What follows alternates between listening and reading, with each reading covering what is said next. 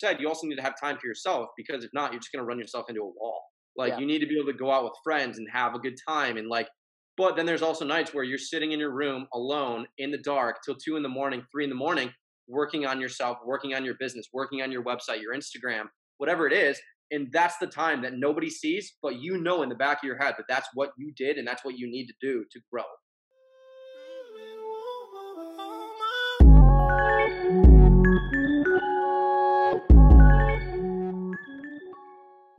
I needed to like do things that I actually liked, and like going on this trip really gave me the opportunity and like the time to prioritize just like me and like just growing as a person. I feel like I couldn't do that.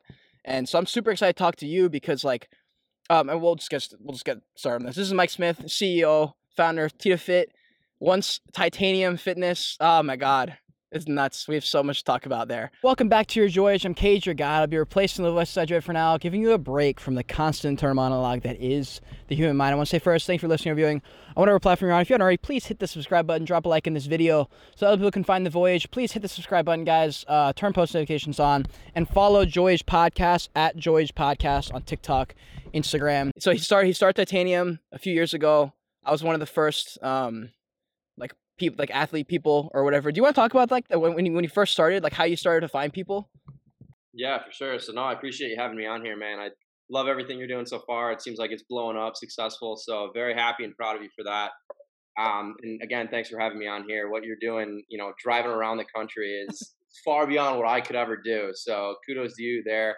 But yeah, so I started basically to give you kind of, you know, the long-term rundown on, on how I started everything in business was I started a clothing brand called Titanium Fitness back in November of twenty sixteen. So I think we're going on about five years now. And we pretty much just started as, you know, Instagram. We started with zero followers like most people do, and started, uh, you know, with t-shirts and hoodies and tank tops. And my goal is to build this like whole community full of people pretty much around the U S to share similar goals and values, primarily revolved around the fitness space. So living a healthy lifestyle, promoting, you know, positivity and having a healthy lifestyle while wearing cool, unique clothing. And Cade was one of our first ambassadors that we ever had. And that's pretty much how we grew our entire brand.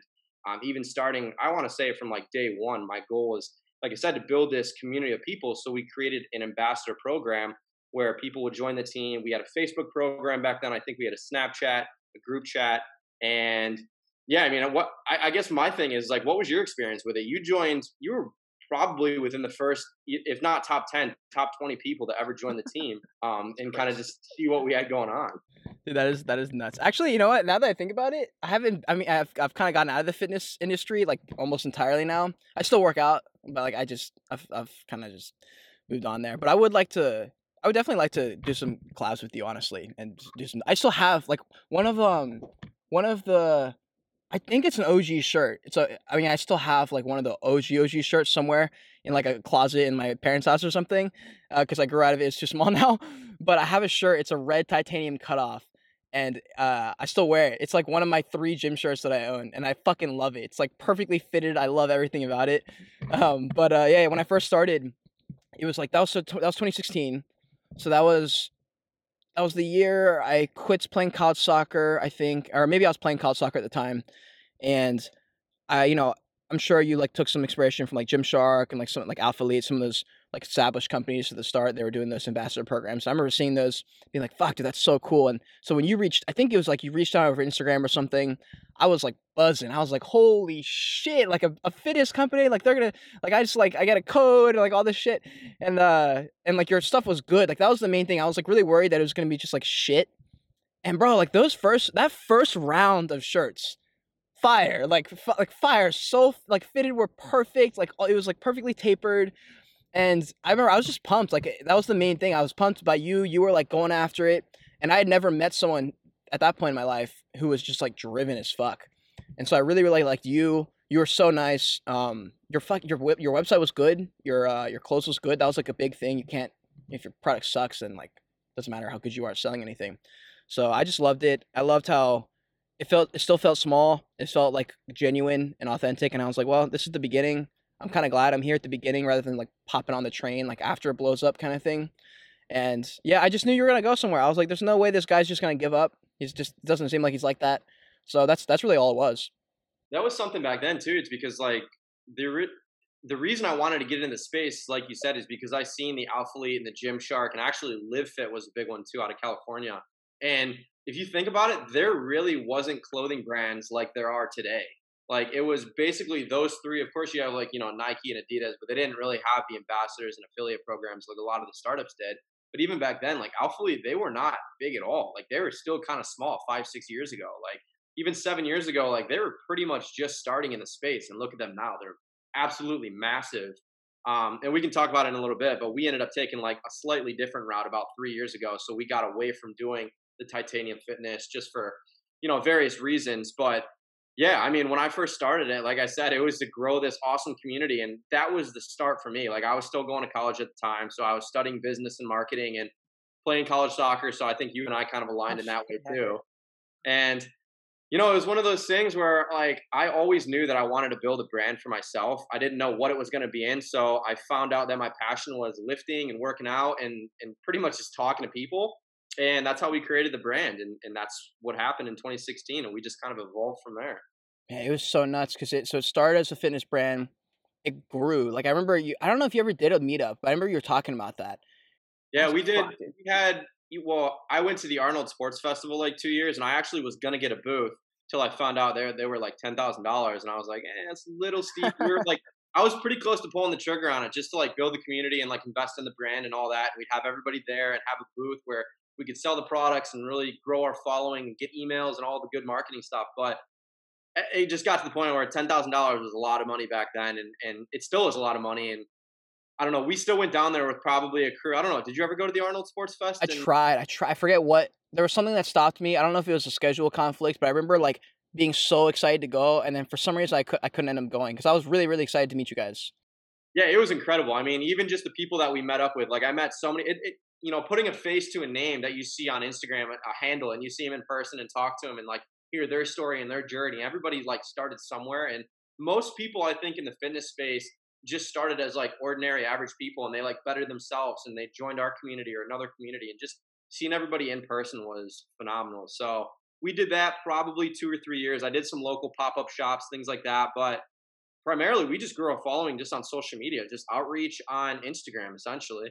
Yeah, I want to talk to you about that because that's something we were just, I mean, you know, ten minutes before we started recording, we were talking about just brand building and like how, so like when, when you were a kid, when you were like ten, twelve, thirteen, were you doing these things? Because when I talked to George, who was also a fitness dude, he's like super entrepreneurial. He was like, bro, when I was like in first grade, I was flipping stuff. Yeah, I think, um, so I originally wanted to go into the medical field.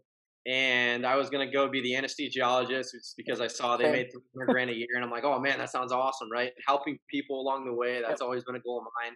Um, but I actually, I, I want to say it was like my junior year of high school. I had a class, you know, marketing, and then there was an entrepreneurship class.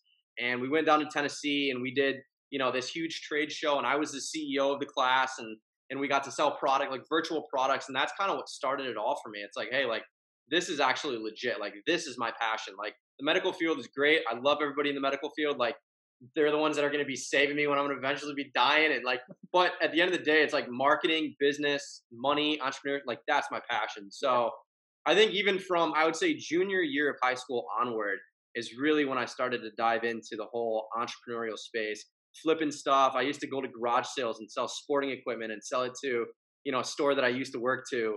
Um, and just like going down, I remember going down to Georgia and I went to, you, you've seen like those little mineral shops yeah. where you can like go and get like bracelets. So I bought, you know, we'll say twenty or thirty bracelets for a dollar, two dollars, and came back and sold it to everybody in my high school for like ten, twenty dollars. Like that was always my mind. It's like, what can I flip to make money? Like what, what can I do to hustle? And that's where it started, I would say.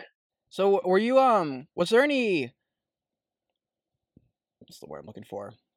Was there any influences that caused you to think that way? I've never thought that way until George told me about flipping a year ago, and I just learned about it. I mean, YouTube obviously is big, you know, I mean, obviously, you know, besides my parents and grandparents and everybody in my internal life, in my small circle, but um, just seeing people on Instagram, you know, even like we keep talking about, but six, seven years ago, Instagram was a very different place. Like you didn't have advertising like you do now. You didn't have marketing like you do now. You didn't have even affiliate programs like you do now.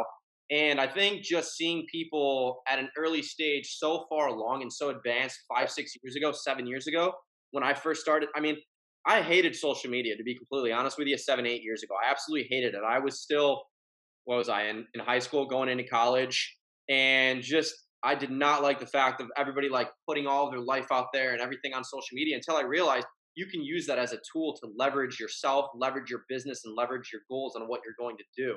So I think once I started getting really into the social media thing and like connecting with people and networking and seeing, you know, your network is your net worth. So I realized that at kind of a young age, you know, junior year in high school, senior year. Wow. Oh my and, and I was like, you know what, like if I could go on here and like meet different people, like how can this person help me get to where I want to be, and vice versa? How can I help somebody else get to where they want to be? And that's what, I think that's what started everything for me back on Instagram, growing even my personal brand. Damn, dude. Yeah. Instagram was, oh my God, it was so different. Like it was, I'm so worried what this next generation is going to be like, or where they're going to get their self-esteem from, because God, it's a fucking, it's a crazy place out there on the internet, bro. Yeah. And, and like I said, I, I never wanted to do it, but it was, it was for business reasons only. And it, if I never did it, I mean, I, I wouldn't even be where I am today. I've learned so much from Instagram and YouTube and Facebook and social media as a whole. Like, if I never grew my personal brand, Ti- Titanium or TitaFit, neither of them would have ever grown at all. Just because, and I tell everybody this, anybody going into business, like people don't buy clothing because they just want to, they see a cool shirt and they want to buy it. People buy clothing because of a meaning, a message, or a person behind the brand. And in all honesty, like people bought Titanium clothing because of me and because of what I did and what I built. It wasn't just because they liked the way a shirt looked. Of course, you'll have, you know, people here and there, but it was because of the community and the people that we had involved. That's why people, you know, bought into the brand and yeah. bought the clothing. Well, I mean, you want to feel like you're a part of something. And I and I always thought that I didn't, but especially now when I got into the N F T space, I realized, I was like, fuck, dude, I would love to be one of those guys who has a Bored Ape Twitter profile picture, but I can't because I don't have one. And I realized, like, fuck, dude, like, it is kind of nice to identify, especially after high school, after college. You lose, you, like, you, I mean, that's what, right when we're, like, at our most, like, formative years, we're trying to figure out who we are. And you lose all of that. And people are like, fuck, like, what do I do? And so, you know, that's why people like jump into like Orange Theory Fitness and they become like an Orange Theory person, or they hop into like some like whatever uh, thing. And like right now it's all internet based. It's all like gaming. It's all like whatever you're trying to be a part of. But talk to me about your experience, because with um, not rebranding, but like, how did you work your way through and like network your way through from the beginning? Was it just DMing people? Like, was it just that? And then you just constantly just posting, posting, posting, or? Yeah. So, I mean, I, when we started Titanium, I mean, I had no idea what to do on social media. I had no idea how to grow a following. All I knew is that I wanted to create cool clothing and I wanted to have more people join our team. So we started, I worked with a couple of different marketing companies, like, you know, paid a couple hundred bucks a month and they would help us grow. And it got to the point where I'm like, if I really want to dive into this, like I need to show my face more, face more, and I need to show like me behind the scenes and what I'm doing and how I'm growing the brand, not just the final product. Because I think people really buy into, like we just talked about, buy into the person behind the brand and how they're starting it. So we would literally follow like one hundred to two hundred people a day. And same thing, I would message like one hundred to two hundred people a day. Like, hey, this is our brand. I'm Mike Smith. Like, here's my clothing brand. Would love to have you join our team. Would love to have you join our movement. And I mean, flash, you know, two years later, we were still doing that. So just at a bigger scale. I mean, that's really the way that we grew. I never ran a single ad. I never spent what? any money on advertising. It was all organic traffic, which was huge. But nowadays you can't do that because yeah. Instagram was so different. It's so different. I mean, we would have, I think our story views at one time got up to like five, six thousand story views, which I mean. What? Was, Are you serious? God yeah, damn. It, But then, but now it's like, now I'm lucky. I'm so lucky if we hit five hundred, and like, that's yeah. lucky. It's just, and we've got three times the followers now. It's just, Instagram has really, their algorithm has changed so much. It's they fun. really are trying to, you know, decentralize the organic growth. They want everything to be paid, yeah. and it's unfortunate. So it's very hard right now to grow a brand if you didn't start a couple years ago. Not saying it's impossible. I just think it's a lot harder without using paid advertising. Yeah. Yeah. Well, I mean, something I've learned within the last, I guess, like most of the shit I've learned within the last couple of years, when I started like taking some chances, you know, for so long I was just, I would think I'm taking chances, but I wasn't. I was being a pussy. I, I would think about it and I would want to do these things. But like when I look at the difference between someone like you who actually started a business and just like moved forward with it, and someone who didn't, I was like, bro, it's, it's literally just the work. Like it's just the work that puts you in a different category. And something I noticed what you were talking about earlier with the networking, your network is your net worth. I didn't realize that till literally the podcast. And and like when I left on this trip, because I was like, how am I going to build a following? Oh, just by posting cool videos and like people are going to see them and like hop on board. But then I was like, no, I was sitting in a random fucking park and I, I was flying a drone in Indiana, like bumfuck nowhere. And this dude walks up, he's like, hey man, I got a drone too. And so we just started talking.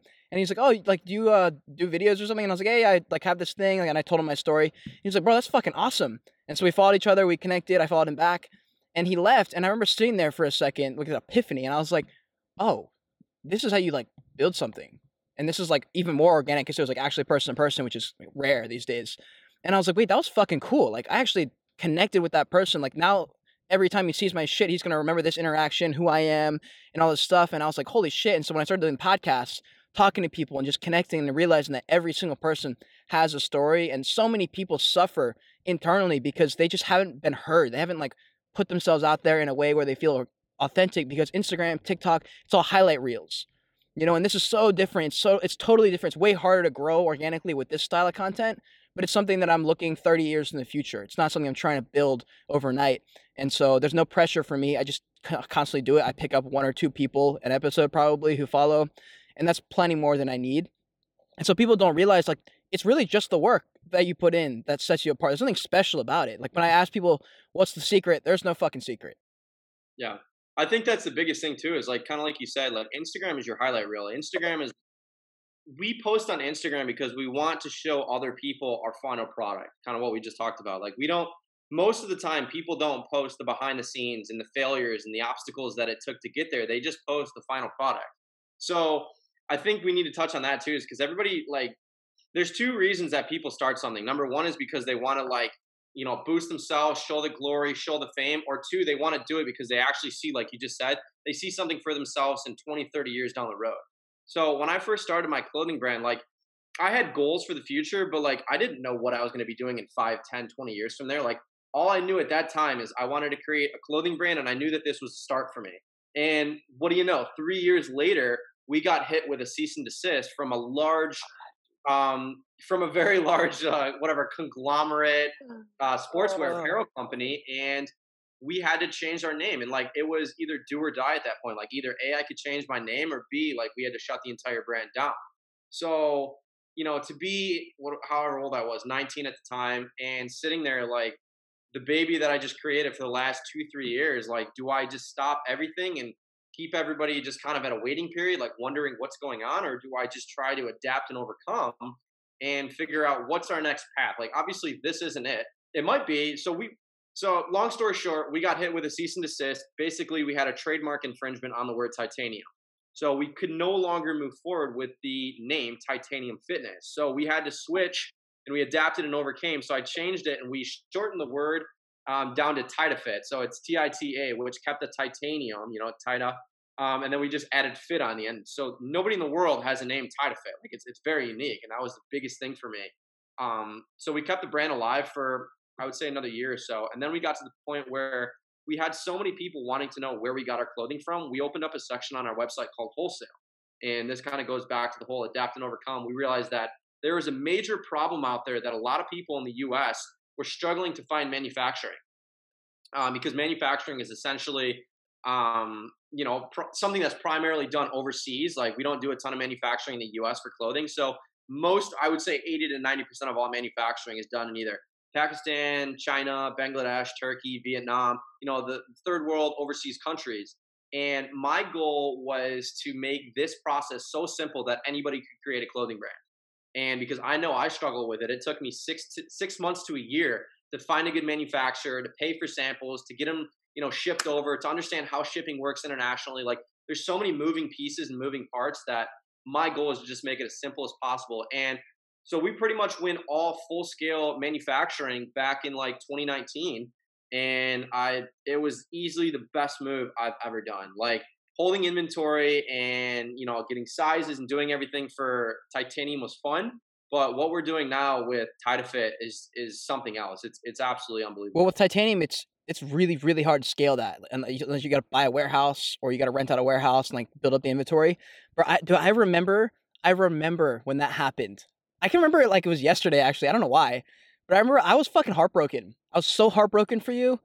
I was like, well, I was like, no, no. I was like, no, what are you talking about? That that can't happen. Like, there's no way. I was like, and I remember sitting there, I was like, what the fuck is going to happen? Like, Titanium Fitness is just going to, like, disappear? Like, there's no way. And when you rebranded TitaFit, I remember I didn't know what to think because I was like, TitaFit, I was like, so is it still Titanium?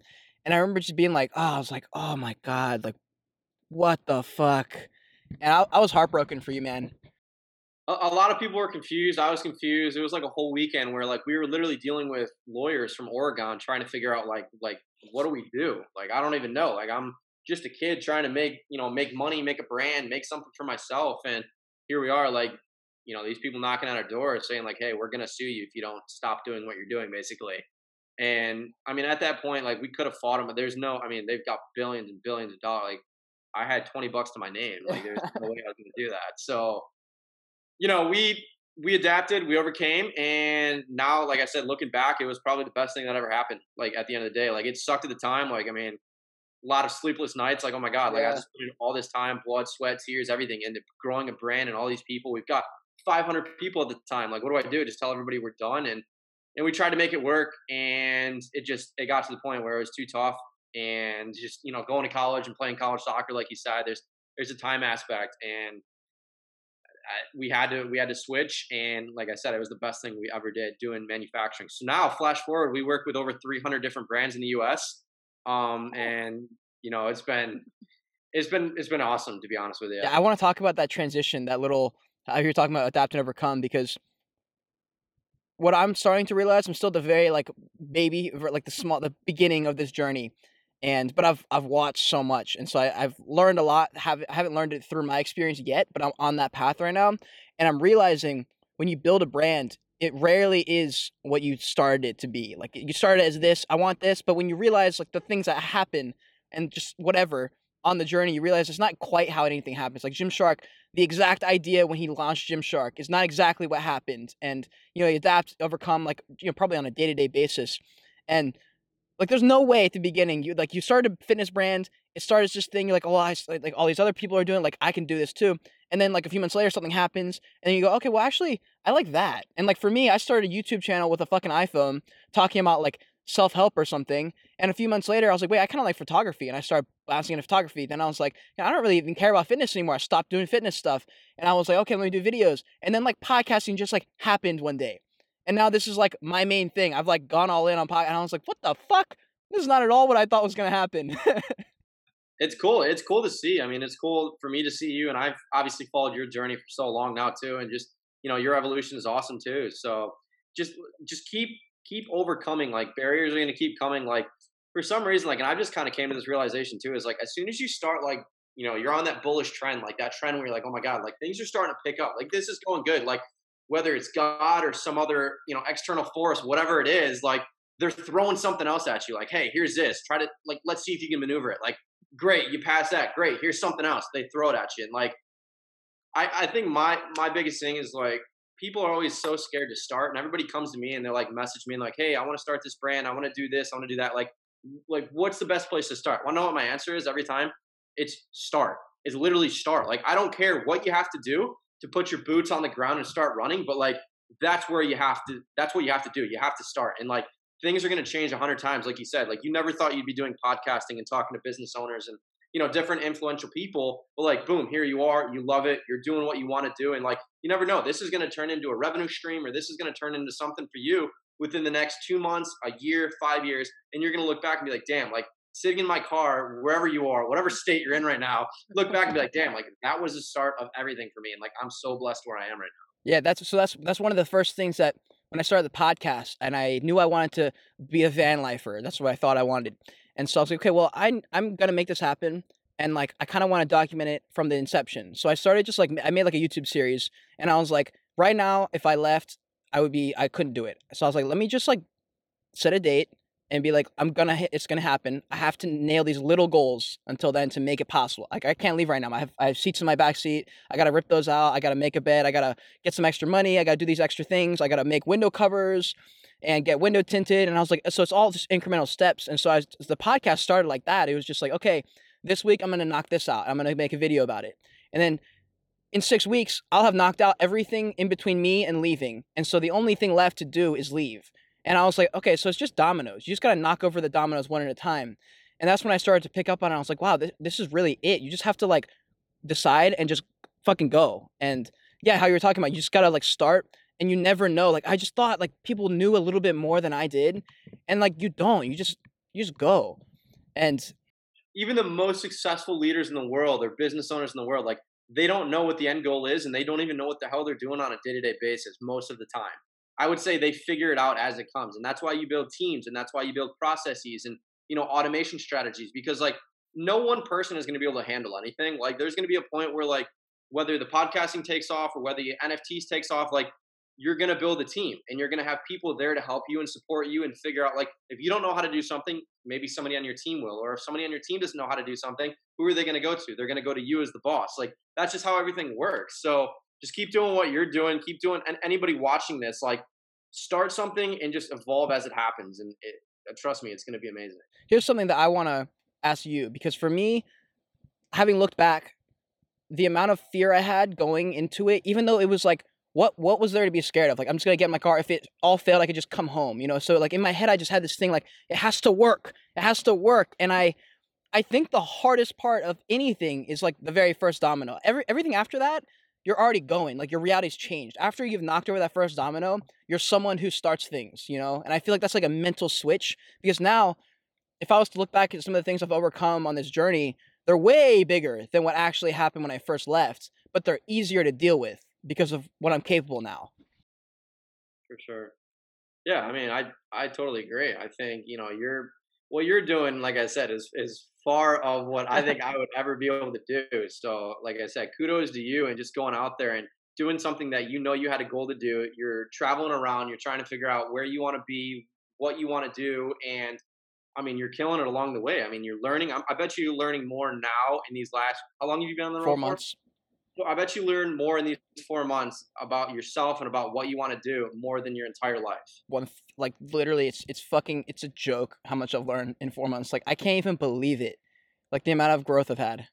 So that's my biggest thing. So I actually I moved out. I was I was born and raised in Michigan for you know twenty-two years of my life, and then I just moved out to Massachusetts last year in September um, for just different opportunities. Move out here, see how everything is. I wanted to get away from the hometown and. and grow as a person internally, externally with my business. And I mean, the business is literally ten X since I've moved, which I don't know if that tells you anything, but just being able to be like, lot. I mean, a lot of people have a philosophy, something called like monk mode, basically where you lock yourself away, kind of what you're doing, right? You you lock yourself, it's you versus you at the yeah. end of the day. You're looking in the mirror and you're the only one that can change anything in your life.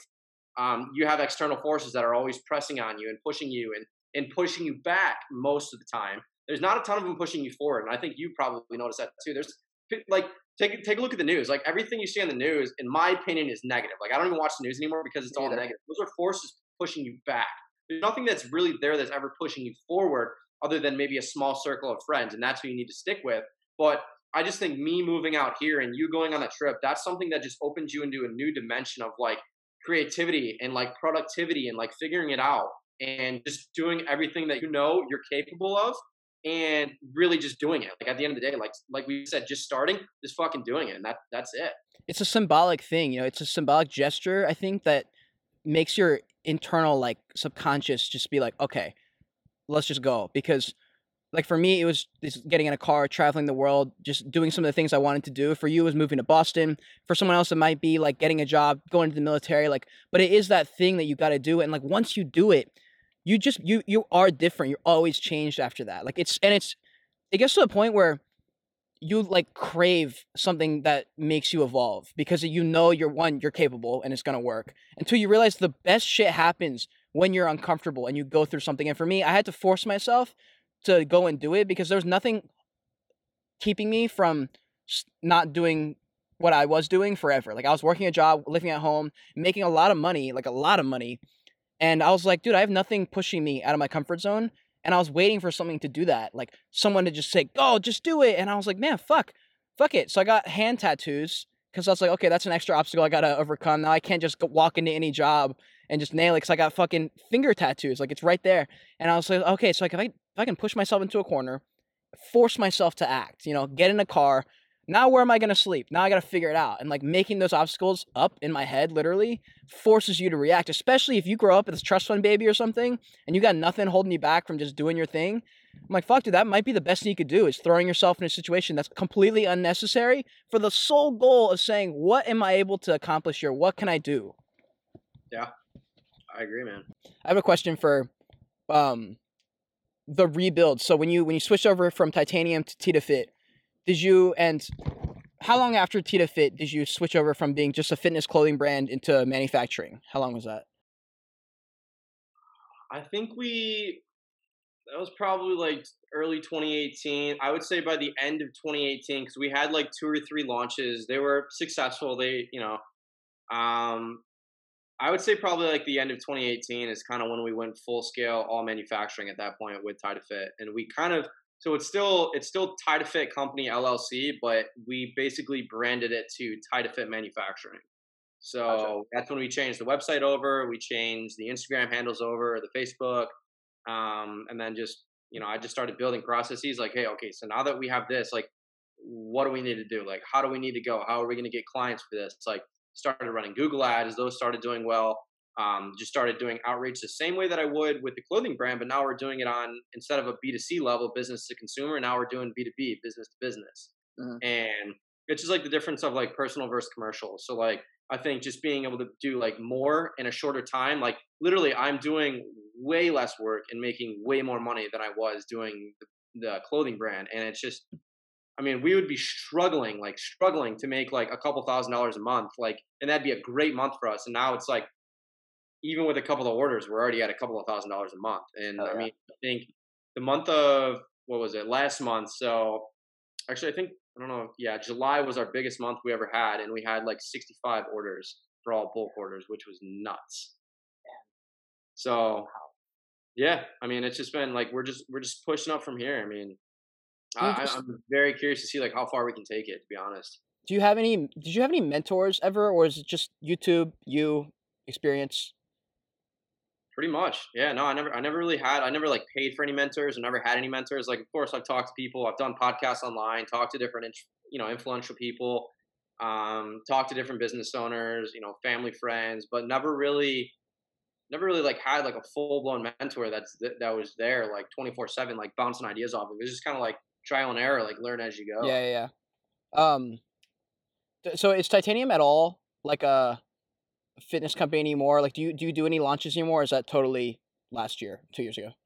We're all manufacturing now. I I can't even technically post anything with the word Titanium because of that cease and desist. So it's all TitaFit, mm-hmm. um, manufacturing. There's nothing in, in a personal clothing anymore. It's all all manufacturing with other brands. It's so funny because I still, I mean, I just purchased these hats, yeah. like literally like last week, TitaFit manufacturing. This oh, is yeah. the first like thing that I've bought like for like myself or my brand. And like I I sold like one of them just.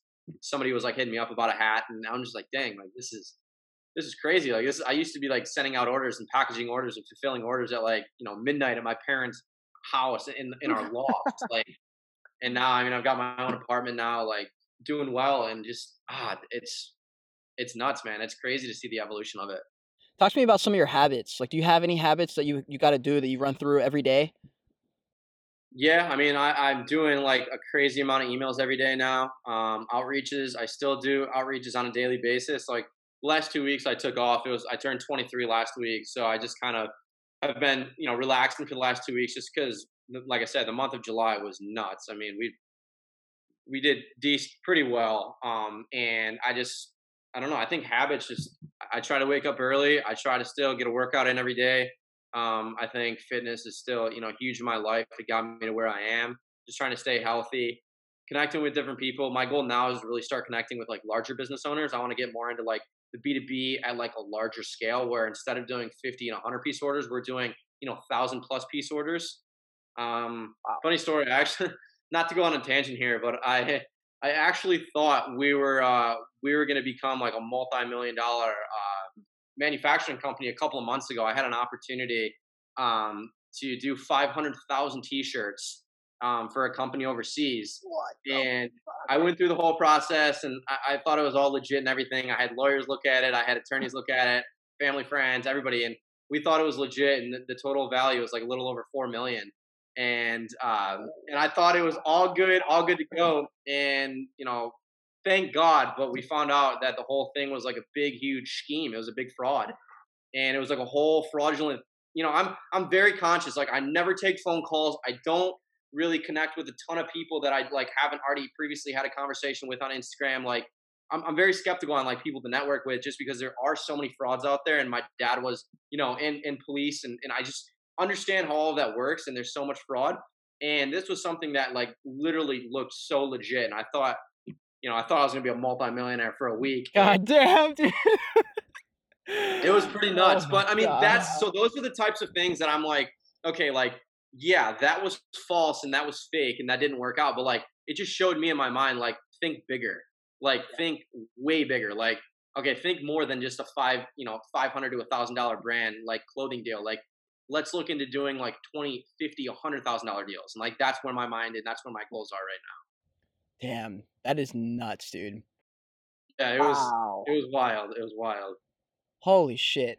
That would have, would you, would you have like retired if that happened? Or I don't know. I mean, I don't think I'll like ever really retire. Like, I already was like searching up Ferrari four fifty-eights, but uh, no, I mean, I, I, my goal, I think long, long term is to eventually like continue growing this and then just start investing into real estate and having different properties and um, just, you know, not keeping all my eggs in one basket, just doing a ton of different investments. And I think that's my goal long term. Something that I've heard with, um, so there's like a new trend, but there's like two new trends. There's either you're a hustle bustle, you go, you go, you work, you work, you work. And then there's the people that say that's toxic and to do, not do anything and just be like, well, just live like a dog or live like a, an animal. And I found like the answer is probably somewhere closer into the middle, probably depending on if you want something like that's something I talked about in my last podcast was like, if you're a person who actually like wants a thing that's bigger, wants a company, wants a, a brand or whatever, and you actually want that, it's, it is going to require that extra work. It may not require twenty-three hours a day, but like, at least for a portion of time, you are going to have to work harder than the average person because the average person does not want a brand. They do not care, or they, they care, but not enough to do it. And so I land more in the middle. I'm like, no, that it is going to require a certain amount of work for a certain amount of time. I'm curious to know what your thoughts are on like the to- toxic hustle culture, people who are just like hustling and like just the the whole industry as a whole. Uh, yeah, I, I totally agree with you. I think, I mean, I would almost consider myself a workaholic, but also at the same time, I kind of have, in my opinion, of what I like to do and what I know that I need for my body is a great work-life balance. And I agree um, that I think you are going to be working harder than the average person because the average person is average.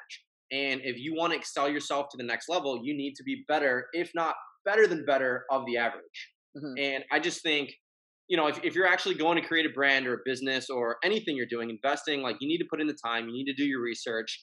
And not, you know, not all the time are you going to be doing what you need to be doing. Like there's going to be a lot of wasted time. And that's just the fact of the matter. Like, I mean, I took losses and I, I bought this clothing that I probably shouldn't have bought. And I invested into this. Like I almost got scammed into that deal out of ten thousand dollars. Like you're going to lose, you're going to take losses, but like you need to be doing your research to work harder than the average person. So, but with that being said, you also need to have time for yourself because if not, you're just going to run yourself into a wall. Like yeah. you need to be able to go out with friends and have a good time. And like, but then there's also nights where you're sitting in your room alone in the dark till two in the morning, three in the morning, working on yourself, working on your business, working on your website, your Instagram, whatever it is. And that's the time that nobody sees, but you know in the back of your head that that's what you did and that's what you need to do to grow. So I think having a good balance is key to all success. Like being able to work harder than everybody else, but also being able to still, you know, party and have fun and do what you want to do to a certain extent. Like you're not going to go out every single weekend and go party and spend a ton of money on drinks and food.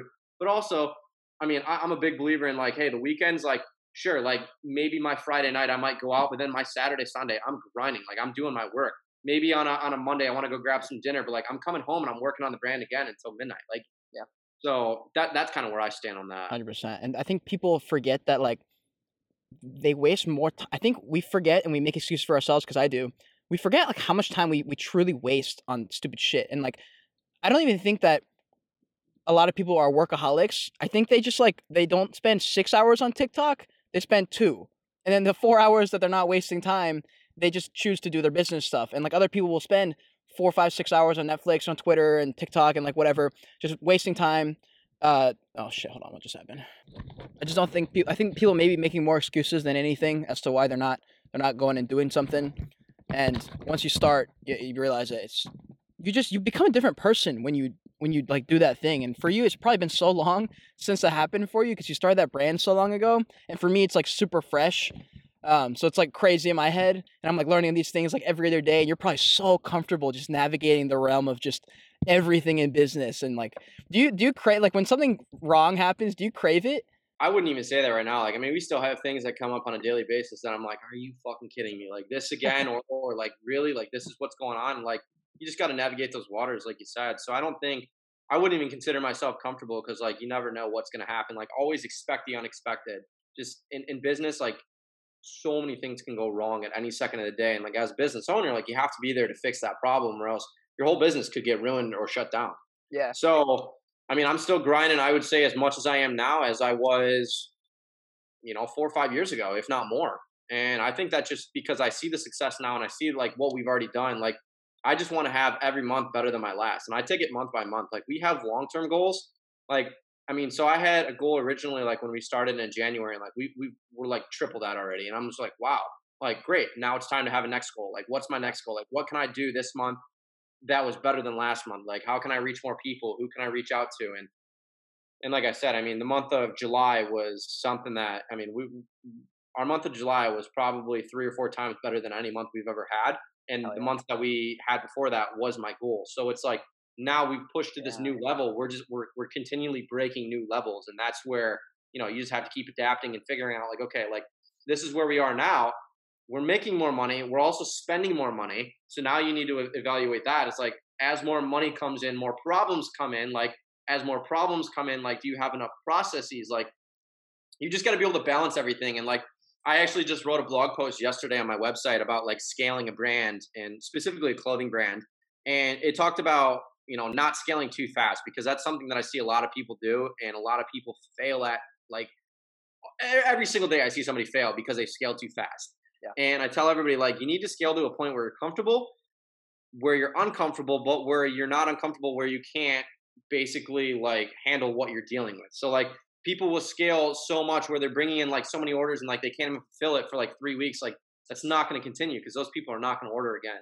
Same thing. I mean, it's just, just, the moral of the story is like, you have to scale within reason, I think, yeah. at the end of the day. Talk to me about the mentality of, because I brought this up with, with this guy named Easton in a past podcast.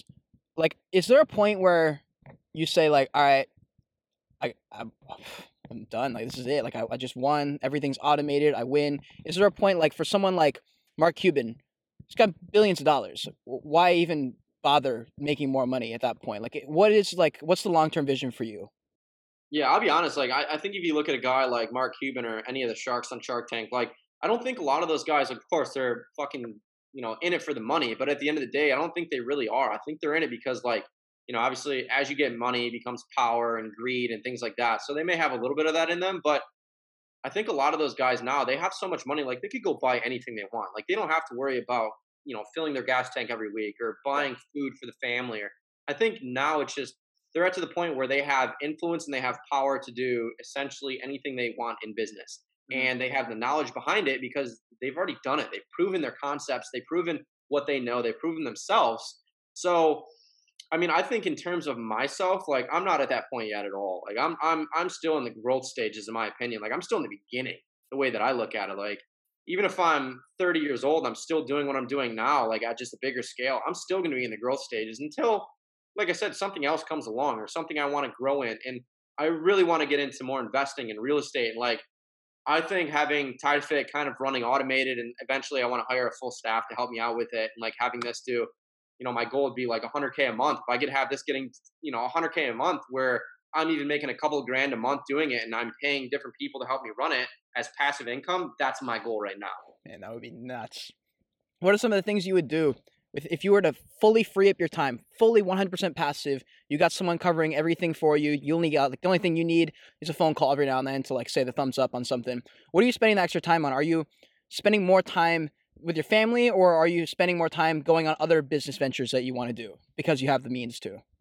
I mean, probably like, like we just talked about, like a work-life balance. I mean, obviously you have to reward yourself. So I'd love to travel. Like I, I've I've traveled a good amount for my age, I would say, and, you know, thankfully to my family and taking us on trips when we were younger and things like that. But I'd love to kind of give back to them and go on trips with them and take them to cool exotic places. Like that's always been a goal of mine, like Thailand, Bali. I want to go to Europe really bad.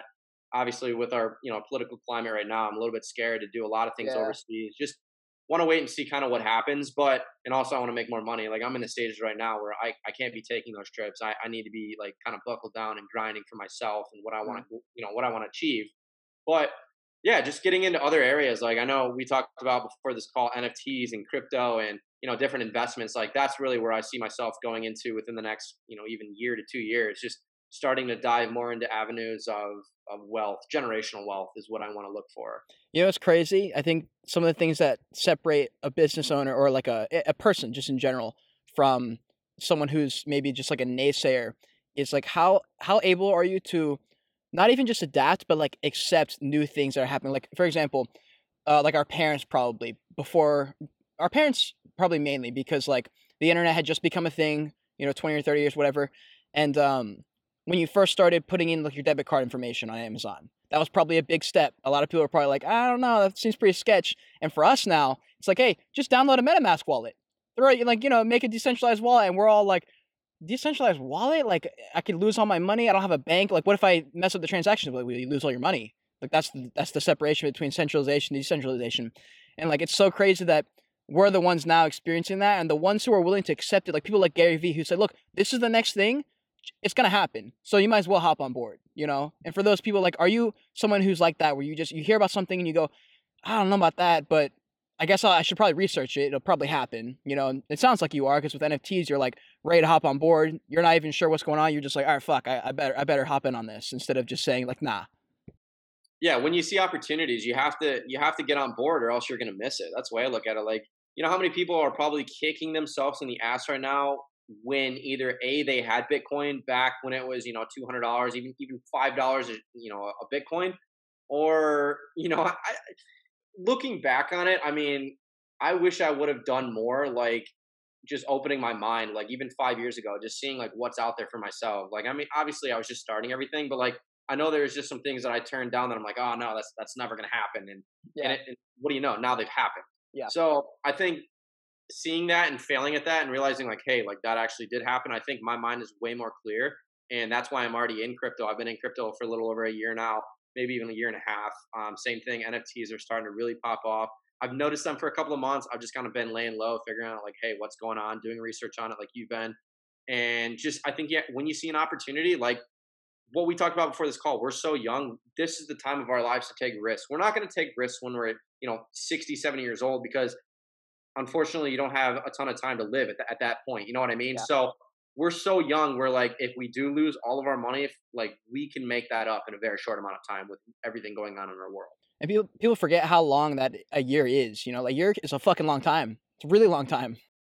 Yeah. I mean, I, I moved to Massachusetts uh, next week, one year ago. And I feel like I've been here for a decent amount of time. Like, yeah. And I've gotten so much done since I moved here. And I'm just like, wow, like, I've only been here for a year. Like, I mean, and, and we did, all, you know, we did X this year. Like, what can we do next year? Like, this is going to be insane. So I'm very excited for it. And yeah, just, just hopping on any new opportunity that I can. Yeah. How, how big do you think the, the self-awareness factor is? Cause I know Gary Vee talks about that. He's like, everything is self-awareness. You've got to know where you're at, who you are kind of thing. And like, you have to do everything it takes to figure who out, like to figure that out. And like, that's, that was one of like the driving forces of why I went on this trip. Cause I was like, I don't know anything. I don't know about anything. I don't know what I like. I don't know if I actually like that or if it's because my friend likes it or I saw on the internet. And like, how, how, how big are you on like self-awareness and figuring yourself out? Yeah. I mean, I'm not a big, uh, I'm not a very big book guy, a big reader guy. I know there's a lot of self-awareness books out there. I've read, honestly, one of the only books I think I've ever read was Gary Vee's Crushing It book, which I thought was phenomenal. I just, for some reason, when I sit down and go read a book, like I just, my mind starts going to another place and I start drifting. I've tried many times, like sit down and like pinpoint a book. Yeah. You can't do it. I'm more of like a visual kind of like, you know, listening to YouTube videos and watching podcast or listening to podcasts, watching YouTube videos and just taking everything in and just kind of structuring it into like my own mind and figuring out like, hey, this is what I just listened to, or this is what I just watched. Like, how can I process that and take one bit or one nugget and put it into my life? So yeah, I agree. I think, you know, self-awareness is huge. I think I'm at a very good self-awareness point in my life, the best I've ever had it, probably just because the business is doing well. I moved out here on my own. Like, I'm not going to say like there aren't dark times and there aren't times that I'm like, hey, this isn't really what I want. Everybody has that, and it's natural, and it's okay to have that. But I just think where I'm at right now is, is a good spot. And I'm just, I'm so excited to learn more and do more in the next couple of years. Hell yeah, man. And like, that's the big thing. How you just said, it's like the, it's not even just the awareness. It's like the acceptance of who you are and saying, you know what? I'm just not a book guy. I don't care. Like, I just, I'm not a book guy. And like, I can't make myself be a book guy if that's just not who I am. And like being like, okay, well, that's fine. You know, I don't have to be a book guy. You know, just because someone said I should, or someone said I have to read Rich Dad Poor Dad to understand business. It's like, well, that's not true. Like, anyone who's like a driving force, a pioneer in anything, knows that like, that's not gonna, that's not a thing. You, you figure it out for yourself, and you rebrand it, remold it for what you want it to be. Yeah. And I'll be honest, like, uh... like not to knock on anybody, but I've I've talked to a, a decent amount of people now over the last couple of years on Instagram, doing podcasts or just talking to people. And there's so many there's so many people and individuals out there that are like, hey, like I've watched all these business videos, I've read all these books, like I'm finally ready to start. I'm like, oh, now you're ready to start. Like I started two years ago. Like now you're ready. Like okay, like glad you got all that under you. Like what did you learn? And like people are just like, right? Like, like what? Like what did you learn? Like. Well, I learned way more actually doing it and failing and being successful and failing and being successful than you did reading books about other people and their life and their successes and their challenges. But like the only reason that those people were successful is because they did it and then they made the book. Like they didn't make the book and then do it. You know what I mean? So I think everybody that's out there that's trying to like start a brand or even just find themselves and become self-aware, like you just have to do it. Like, like do stuff and then you'll figure it out. Yeah. Damn. God, dude, your story is so fucking crazy. I just, I still can't believe like, like you, like now seeing you, you got a fucking beard, you got a mustache, you got like, you're living in this place. And I just remember like when you, like you looked, like we both looked so fucking young in twenty sixteen. And like, we were just trying to like grow big biceps and, and I just, God, it's nuts seeing that, bro.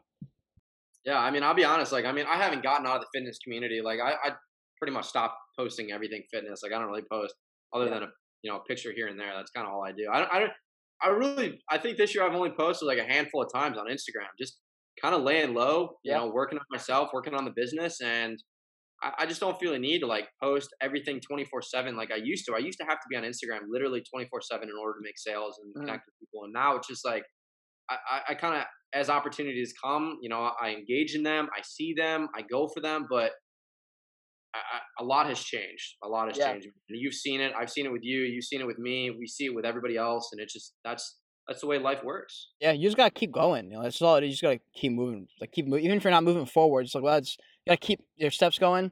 And, uh, what was I going to say? Um, if you can create like a really good, and this comes with like more and more self-awareness as you grow as a person, but like, if you can create the separation between like why you're posting, what you need to get out of this post, and like who you are as a person, where you draw your self-esteem from. It's like really, really important because I'm posting pretty consistently, but that's only because I just want to like get it out there like for my own brand or whatever. But like, I don't give a fuck if it gets forty likes or four hundred likes. It does not matter to me. And like, I think that's like almost like the most important thing right now with, with social media. It's like, it really, it doesn't matter. You know, like it really matters about those thousand, you know, even five hundred people who really, really fuck with your stuff, rather than you getting one viral TikTok, getting three hundred thousand followers, but only one hundred of them actually actually like were affected by that post, you know? Yeah. No, and that, that brings up a funny point because I tell everybody this too. It's like, even back when I was having, you know, the ambassadors on our team, we'll say you, for example, I don't remember how many followers you had, but we'll say you had one thousand followers, right? Like you probably sold more than somebody with thirty thousand followers just because you were more engaged and you had a better like rapport with all of your followers versus like what looked to be the guy that had more. I mean, we had a couple people on our team, and you probably remember, that had like two hundred, three hundred thousand followers, and like yeah. dude, they didn't sell a damn thing. Like why? Because really? They weren't engaged. They, I mean, followers in my opinion literally mean nothing. Like they yeah. literally mean nothing other than clout, and clout can go so far, right? Clout can work, but it is. It blew my mind back in the day. I mean, the, the guy with the lowest amount of followers, like, was the one that was selling the most. Dude, it was it was fucking Colin, right? Wasn't uh he was like huge. I remember you guys were collabing. He was like, he was growing really quick, but he was selling like fucking a ridiculous amount of of titanium stuff. I mean, at the end of the day, the reason he did better than everybody is He just hustled. He messaged like one hundred to two hundred people a day, and he sold the product. Like, he sold it. And, you know, he was a great help, and he was a huge help to the brand. We kind of, you know, we parted ways, and he did his own thing for a while, which was awesome. Proud of him for doing that. And, you know, like I said, evolving. Like, he's like, we don't really collab on anything now like we did back then, but same thing. I talk to people now that I didn't talk to back then. It's just, it's the evolution of the game, the evolution of who we are as people, and, and the brands that we create. Tell me about, as a, as like a business owner, C E O, like, at what point do you draw the line, or not draw the line, but like, at what point do you give up on something because it's not really worth like the R O I? Like, at what point do you say, okay, we tried, we tried to make this work, it's just not working, let's let it go? Like, at what point do you do that? Yeah, here's a great example. Like, I mean, as an entrepreneur back then, like, I tried to start different brands, and like, they failed. I tried to get into the drop shipping space, and I had a brand. I was, I had a watch business, and oh, I, I remember mean, that. Yeah, I mean, and it was cool. I mean, we made a couple hundred bucks, maybe a couple thousand bucks on it, but like, we were throwing out so much money for like advertising, and it just, it wasn't something that worked with me, and the R O I wasn't there. And I'm like, you know what? Screw it. My time is better somewhere else. Why am I wasting all this time doing this drop shipping business? I don't even like a drop shipping model. I don't like the way yeah. it is. I don't like just having some company fulfill your products. Like, you don't touch the products, you don't see the products. All you're doing is marketing it. So I, I think you really need to, you know, dive in and figure out where your time is best used, and then go all in. Yeah. Um, whether that's, you know, two different things, three different things, one thing, doesn't matter. Some people will say like, hey, like, you can't, you can't grow two businesses at the same time. Like, that's not true. I fucking had a marketing business, and we were pulling in two to three K a month in the marketing business, doing two to three K a month in TitaFit, and like, we were making a decent amount of money. Yeah. Like, so I don't, I mean, if I would have put all my time into TitaFit, would we have done better? Maybe, but I had a good balance between the two. Yeah. So I don't care what anybody says. Like, everybody's going to be different, have their own values. You need to do what you need to do at the end of the day. Like, if you think that you can put all your time into one thing and be successful, do it. If you think that you need to break up your time into two different things and you're going to become more successful with that, then do it. Nobody's going to yeah. tell you differently. And that's the thing. You guys, you got to dabble. You got to play in the sand, you know?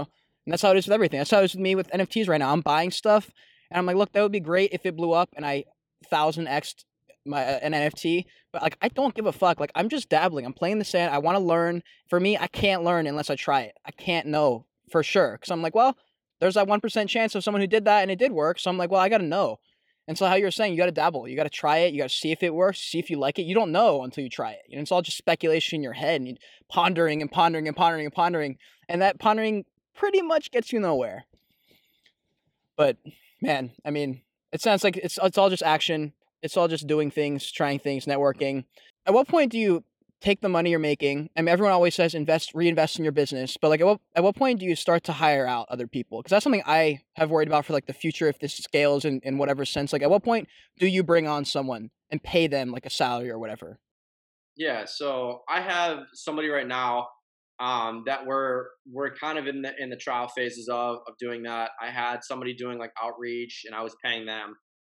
In my opinion, I'm like a big like performance kind of guy. So like, if you work hard, like, I'll pay you. Like, if you don't work hard, I'm not going to pay you. And that's kind of the way that I look at everything. That's the way that I was raised. That's the way that every business I've ever worked in has been. And I don't know, it's just tough. It's like, for me, that's, that's probably one of the toughest parts that I'm like struggling with right now, because I don't want to say like, hey, I can bring somebody on and pay him X amount of dollars. Cause like, what if we have like a couple of great months, but then a couple of months, like where like I'm either losing or breaking even. It's like, it's a lot of money, you know, it's a lot of overhead, a lot of upkeep. I think there's a time and a place where it makes sense, and I'm still trying to figure that out as well. Mm-hmm. Um, I like doing everything on a contract basis. Like, I've hired plenty of people on contracts. Like, hey, like for two months, for three months, this is what I need you to do. Here's the money that you're going to make. If you do well, if you do over what you're supposed to do, we'll probably give you a bonus. Like, I'm, I think I'm very generous on the payouts. Like, in terms of like, if you do well, like, you will make more money. And that's kind of the way that I work. So I don't know. It's tough. It's, I think it, it, there's a time and a place for it. And that's, I'm, I'm just trying to figure that out too. Do you have anything that helps you cope? Like, I, I can't, I just can't imagine like being in your shoes at twenty, twenty-three, right? Is there, are there things that, like, what are the things that help you cope when shit just sucks and you have like three months in a row where you're just like L after L after L and you're like, fuck. Uh, the gym, dude. Honestly, the gym's like huge. Like, I mean, you know how it is. Like, if you're having a rough day, like, you get in there, throw some weights around, like, throw off that mental steam. Like, I feel just like rejuvenated after that. Mm-hmm. Um, just I don't know, doing things that you like to do, like taking a break from it, coming back to it. That's just like everything. Like I wasn't a big fan of school. Like, I mean, I finished, I got my degree from the University of Michigan. I love it. It's hanging on my wall in there. It's, it's amazing. I'm so happy I finished, mm-hmm. not for the degree portion, but just for the fact, like I fucking did that. I did that shit. Like I finished yeah. it. Like, and I don't know, man, it's, it's tough. Like when, when you're, when you're at a low, like you have to do everything you can to get yourself out of the trenches and get back up, because like, you've seen it in the past. You know what you can do. Like, just get the fuck up and do it. You yeah. know? So, yeah, it's it's a tough question to answer because, like, it you know, it happens. It happens to the best of us, and you just can't get down on yourself. You just have to pick yourself up and try to get out of the trench. Yeah. Do you um right now are you are you looking at anyone for inspiration or for like just help on stuff, or is it like do you are you on like YouTube? Are there certain people you watch that you recommend for other people maybe who have a business or want to start a business? Yeah, I mean, I, honestly, like, so I'm. YouTube right now for me is, is kind of just like an entertainment channel, I would say, but an entertainment that kind of mixes with business. So like Alphalete's a good one. I follow Christian Guzman. I think his journey is incredible. What he's done yeah. is like probably far beyond anybody I've ever seen. Like, dude, the, the, the guy's work ethic is nuts. And, and specifically a couple of the videos, if anybody wants to go watch them, uh, Christian Guzman on it, on YouTube, Instagram. He's the owner of Alphalete Athletics. They're creating this Alphaland down in Texas.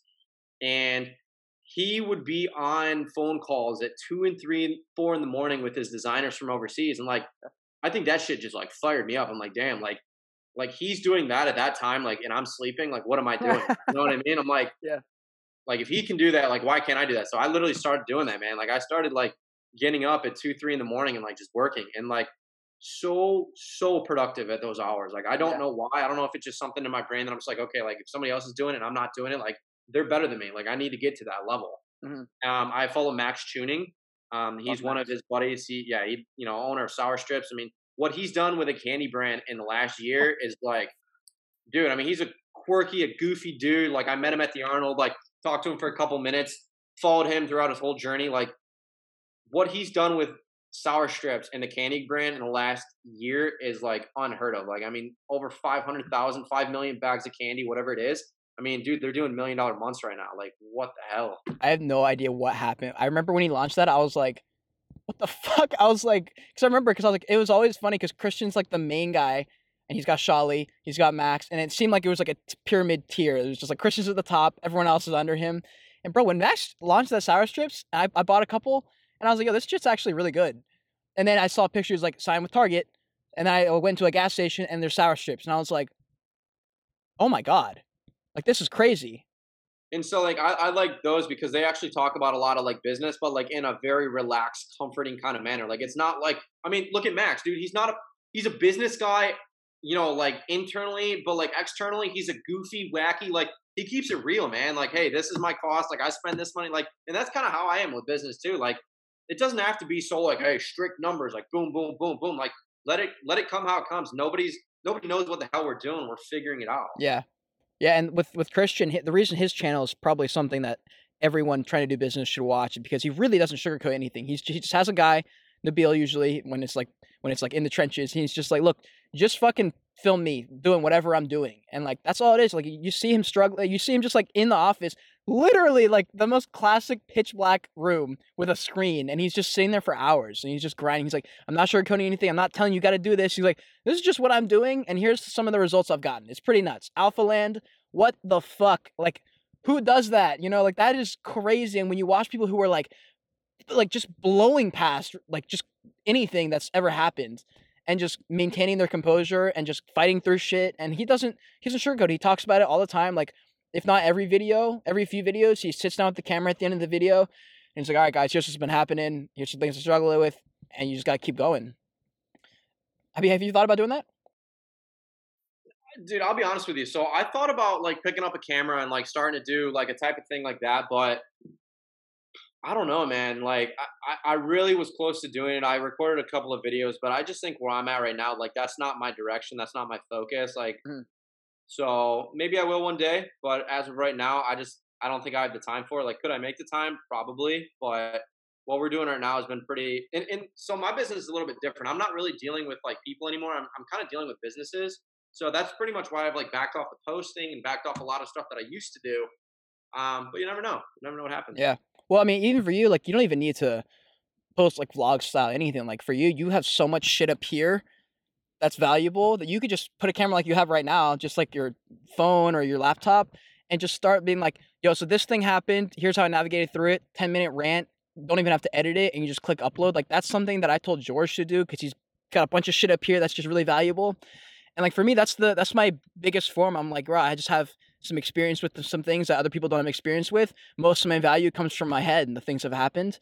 And like, I, I don't like to vlog. I hate, I actually hate vlogging with a passion. It's the worst thing ever for me. It takes away from the experience.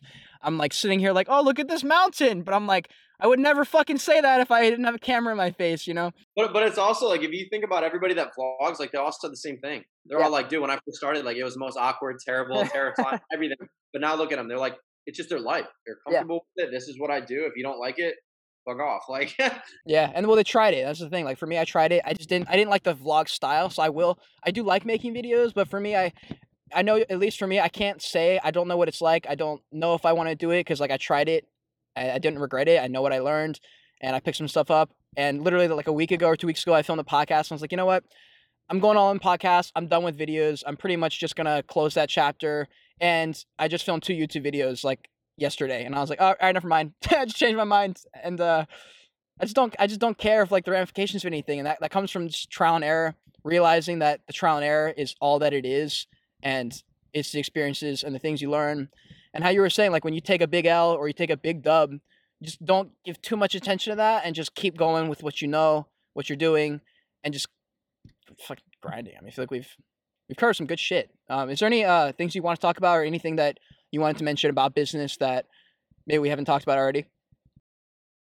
Jeez, man. No, we did hit a lot of topics right there. I mean, I think that's real solid. Like the biggest tips, like I said, just starting, figuring out what your passion is and going for it, trying different avenues. You're going to fail. You're going to succeed. You're going to try to do different things. They're not going to work out. Maybe they will work out. Yeah. I mean, sharing your journey, documenting your journey, documenting behind the scenes. That's the biggest thing. I, I think that's what helped me so much growing Titanium and TitaFit. Mm-hmm. But yeah, I mean, that's kind of all I have, man. I definitely appreciate you having me on the podcast, and I wish nothing but success for you. I know you're going to do great things, bro. So literally just keep doing what you're doing, and you're going to have so many little gems fall in your lap. It's going to be incredible. Thank you, man. Yeah. I, I appreciate everything you're saying. Again, your shit is so fucking nuts. I just, I remember when it was in twenty sixteen, it was so crazy. And like, oh my God, I'm just, it's, it was really good talking to you. And I, I honestly, I'll be coming to, uh, I don't know when, in the next like six months to a year, I'll be coming to New Jersey to do a podcast with this guy. Um, and I have to go to him in Jersey because he's having a studio there. And so I'll probably hit you up around there. Maybe we can do, uh, I don't, I don't know, whatever. And I'll just hang out with you, see you, whatever. Yeah, um, man, but, you're welcome to come up here anytime. We can, uh, you know, come up to Boston area, come to Cape Cod, and, and we'll, we'll oh, yeah. Dude, I was just in the Cape, actually, now I think about it. I could have probably seen you if I had known. I didn't think about it. But um, anyways, hey, thanks for coming on. Uh, this is Mike Smith, C E O, owner of TitaFit, once Titanium Fitness Company. Crazy, crazy journey. Follow him. I'll, uh, I'll leave all your like links and descriptions or whatever in the description. Um, is there any shout outs you want to give or any last last thoughts? Or no, give us both a follow. Follow the, the podcast, Joyage, and everything. Looking at N F Ts, crypto, business. If anybody needs clothing, let me know, and let's get oh, yeah. it. I'll probably hit you up about that at some point. I do want to have some shirts. I don't know. Maybe some beanies. I have no idea. But sure. Anyways, bro. All right. Peace, guys.